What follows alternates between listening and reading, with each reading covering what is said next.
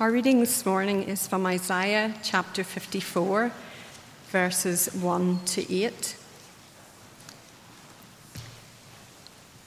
Sing, O barren woman, you who have never borne a child. Burst into song, shout for joy, you who were never in labour, because more are the children of the desolate woman than of her who has had a husband, says the Lord.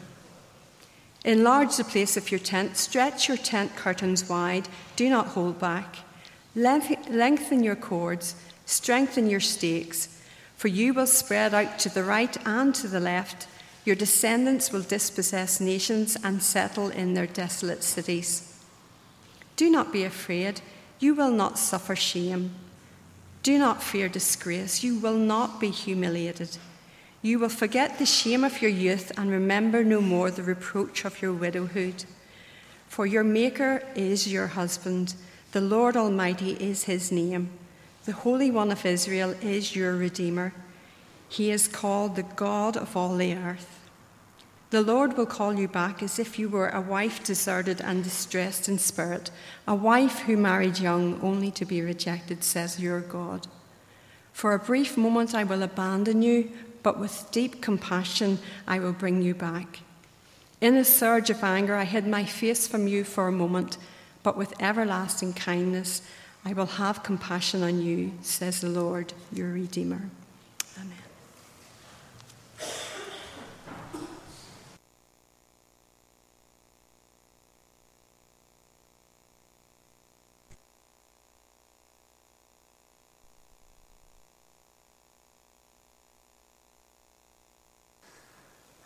I'm just going to apologize before I go any further, folks. I've been in some warm places so far this morning, and it turns out that sure, uh, antiperspirant isn't all it's cracked up to be. So, um, you know, I've, I've, washed myself and prepared myself in the usual way.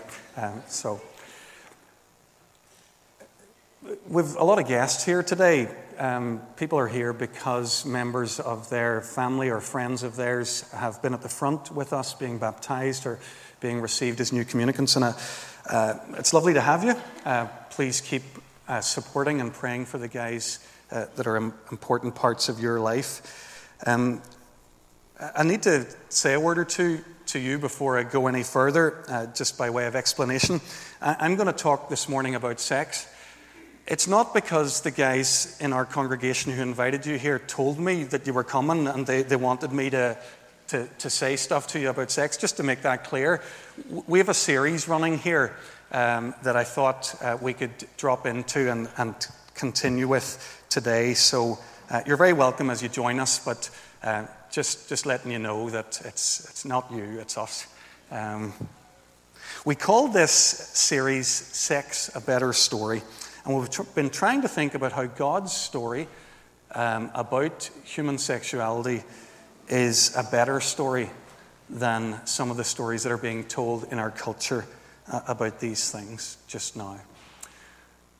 Uh, I'm not going to rehash all that. We've uh, been going uh, on that for four weeks so far. This morning, I want to ask just one simple question uh, the why question uh, about sex.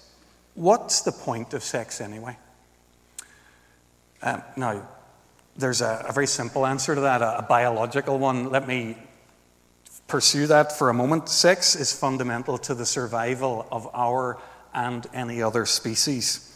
If men and women don't have sex, there won't be any new little men and women to have sex in the future to produce more little men and women.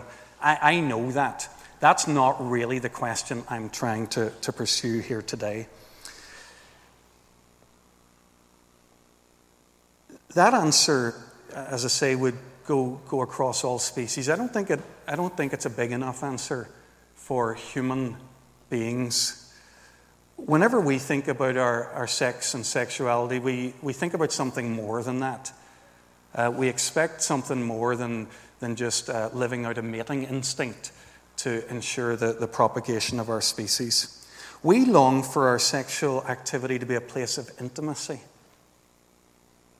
a place of deep and profound connection.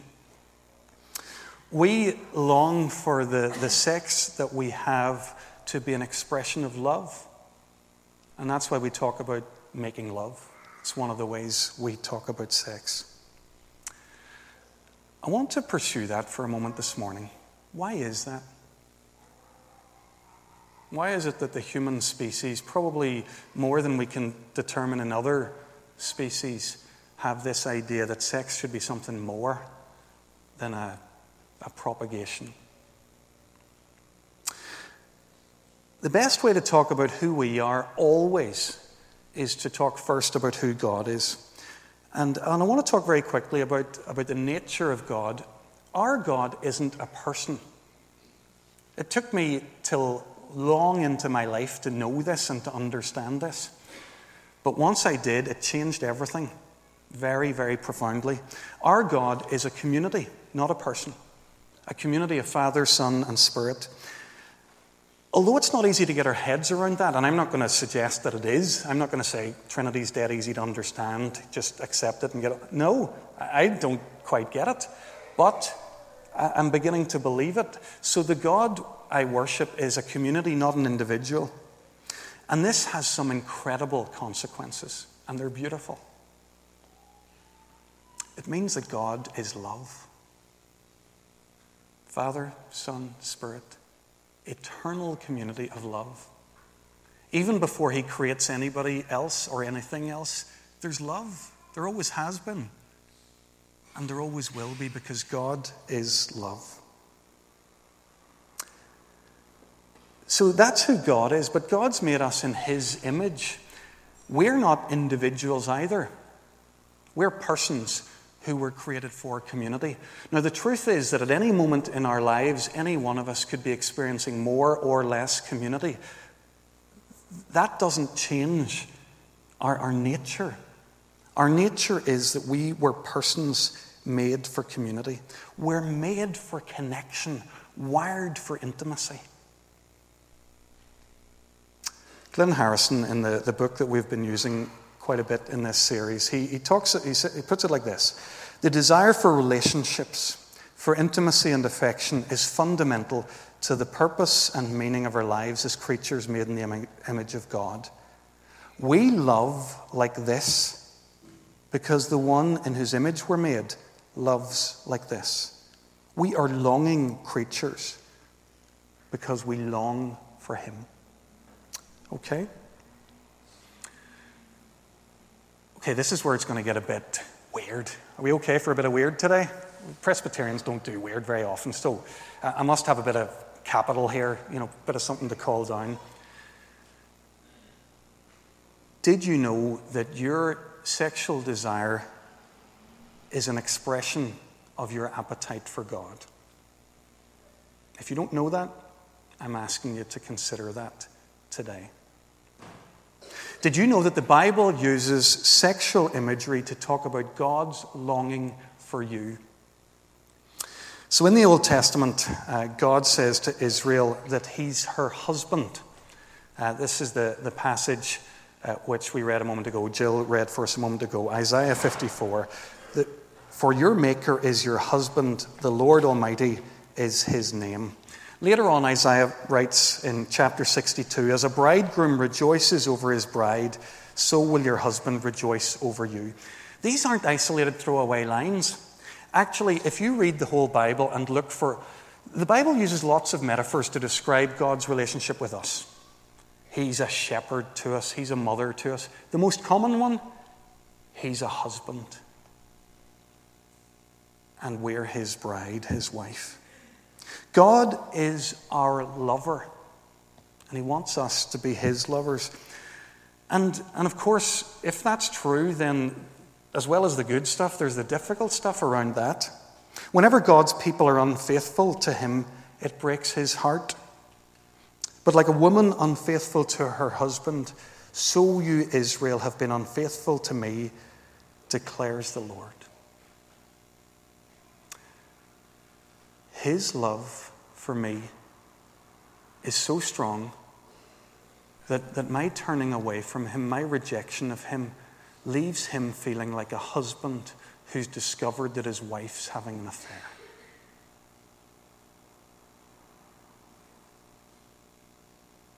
This is how he loves. Did you know that? Did you know that God thinks of you in these terms?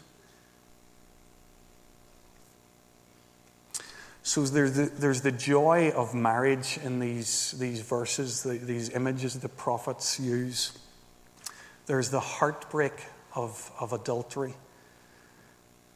But the Bible doesn't stop there. I, I suppose everything I've said so far, you might have said, yeah, we, we know that. We know that the Bible talks about, about God's relationship with Israel in terms of a marriage. But this morning we're trying to understand sex. What we need to know is to see how sexually explicit some parts of the Bible are. We need to take this part of our lives and bring it back under the, the umbrella of God's purposes for us.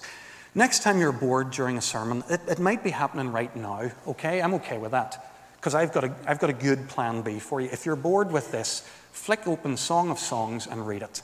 Here's what I want you to do put a circle around every time there's a sex reference, okay? Because it's quite old poetry, you won't always be sure. You'll think, that sounds a bit racy, but I'm not sure. If you think it probably is, it is. That's how it's written. So circle it up, and you'll see here a, a long erotic poem about how God feels about his people, the church. Let me show you another explicit passage. Flick with me. Ezekiel chapter 16 page 841. I was thinking, you know, it's a good thing that the Pew Bibles aren't. Do you remember those kids' Bibles with photos or pictures? It's a good thing at this passage that we're not using kids' Bibles with, with photos. What do you see? We're with pictures. At this point, God is giving the prophet an image to help the people understand how he thinks about them. He talks about Israel, it's a metaphor that would take a while to properly unpack. He talks about Israel as a a baby rejected at birth. But then, verse 7, Ezekiel 16, verse 7. God said, I made you grow like a plant of the field. You grew up and developed and became the most beautiful of jewels. Your breasts were formed and your hair grew. You were naked and bare. Later I passed by, and when I looked at you and saw that you were old enough for love, I spread the corner of my garment over you and covered your nakedness. Who knew? The Bible is full of this stuff.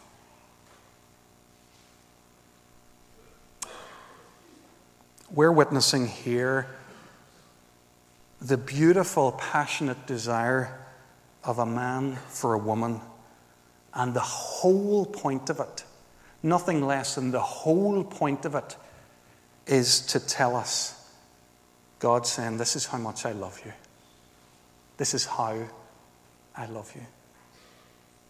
The New Testament writers don't give up using the metaphors. I'm not going to go into them in detail.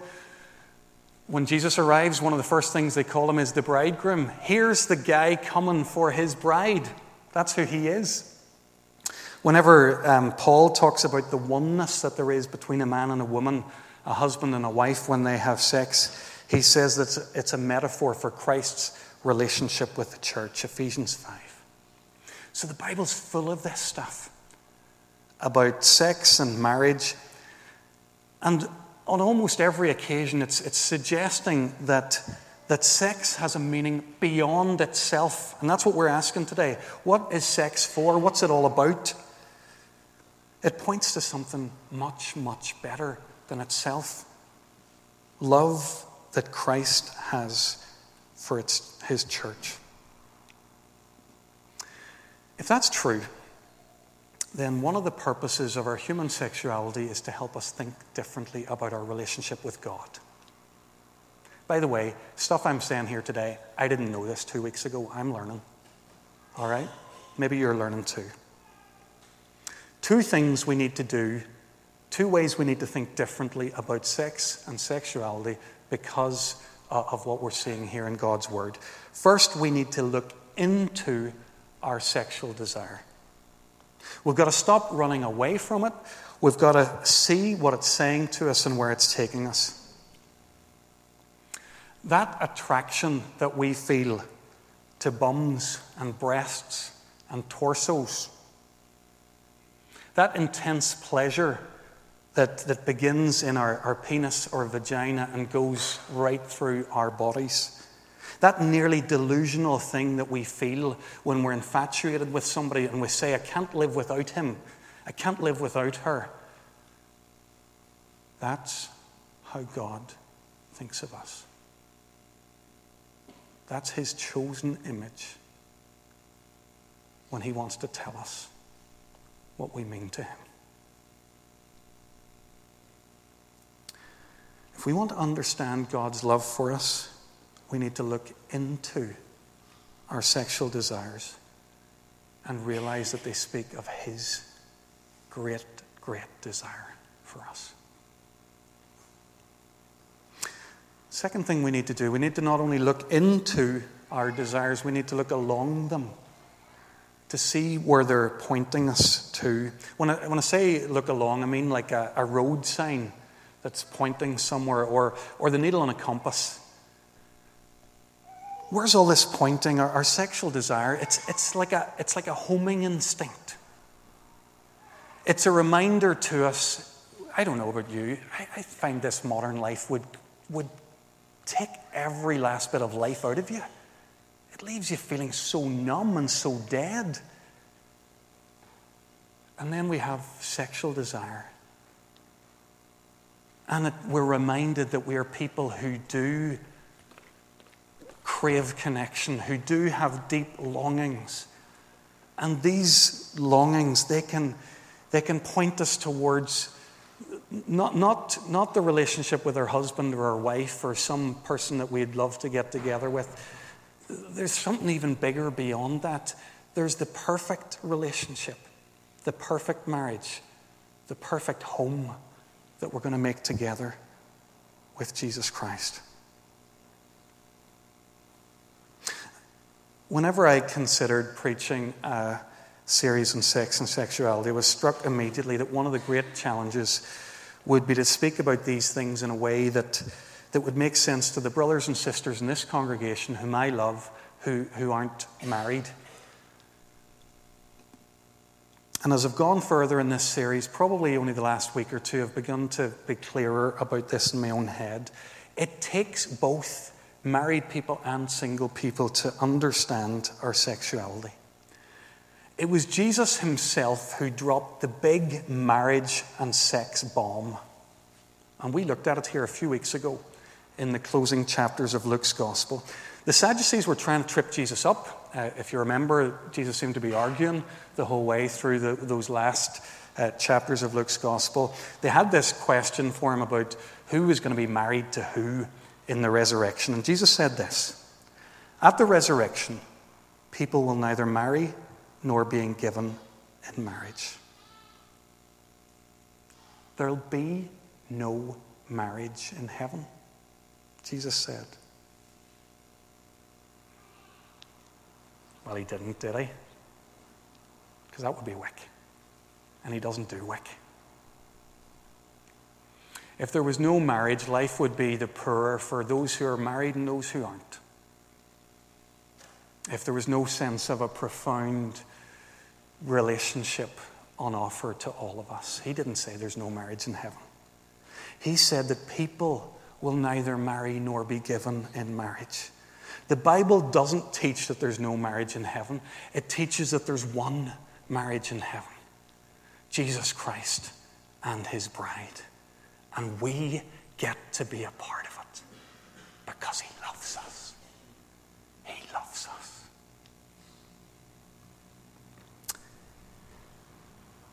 So that's what this sex stuff and this marriage stuff is really all about. It's just a wee, a wee clue pointing us to the thing much, much bigger, much better beyond. Folks, whether you're single or married, in this life, our sexual desire is like a, a homing instinct. It's like a sat nav program. Press the button and follow it and go home.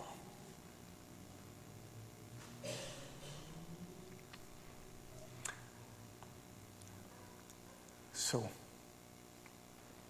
we've been talking about sex and we have communion. And those of you who know, I always try to link what we've been talking about to communion. Like, any ideas? Anybody out there? I'm going to need a bit of help with this, so I've enlisted a bit of help. I know you're well into your Russian iconography in Kirkpatrick. That's one thing that we talk about a lot when I'm with you in your homes. People have a particular favorite. I just want to show you one, uh, probably Russia's most favorite uh, famous icon, uh, the Trinity by Andrei Rublev, a 15th century painter. You'll not probably be able to see it very well.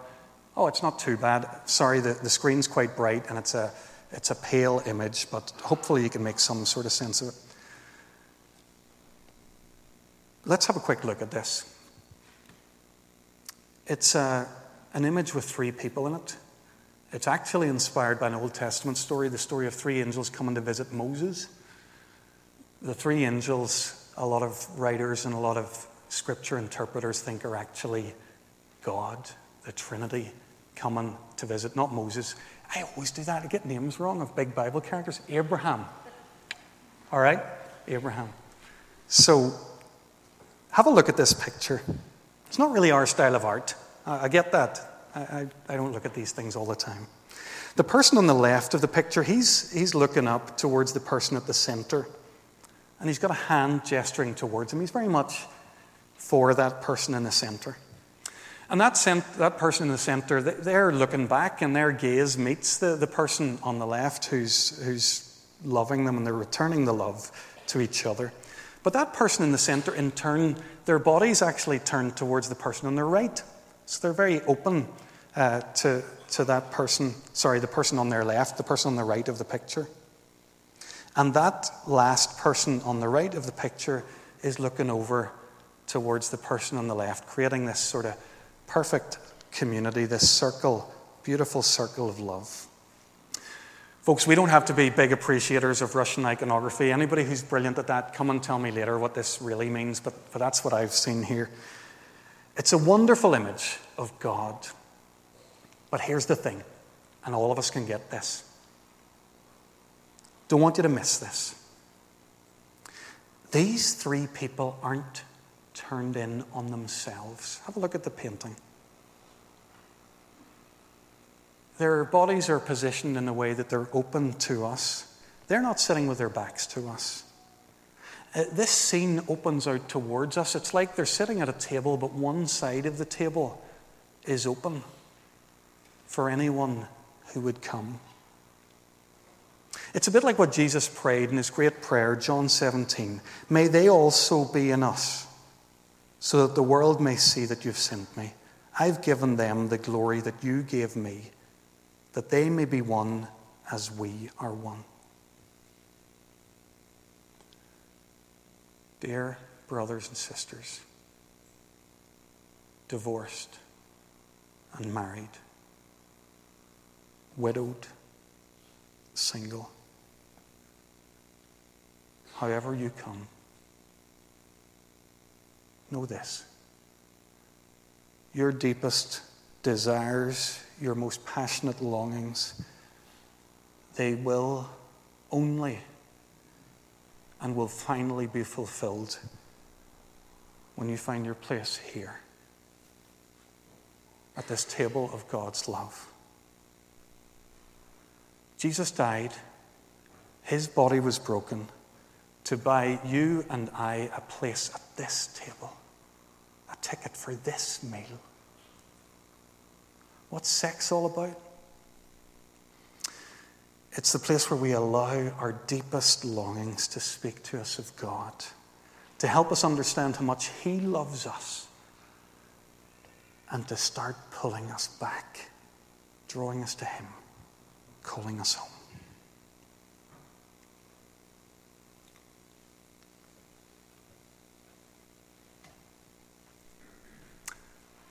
We're going to come to the table in just a moment. Uh, Richie's going to come actually and uh, lead our communion celebration for us.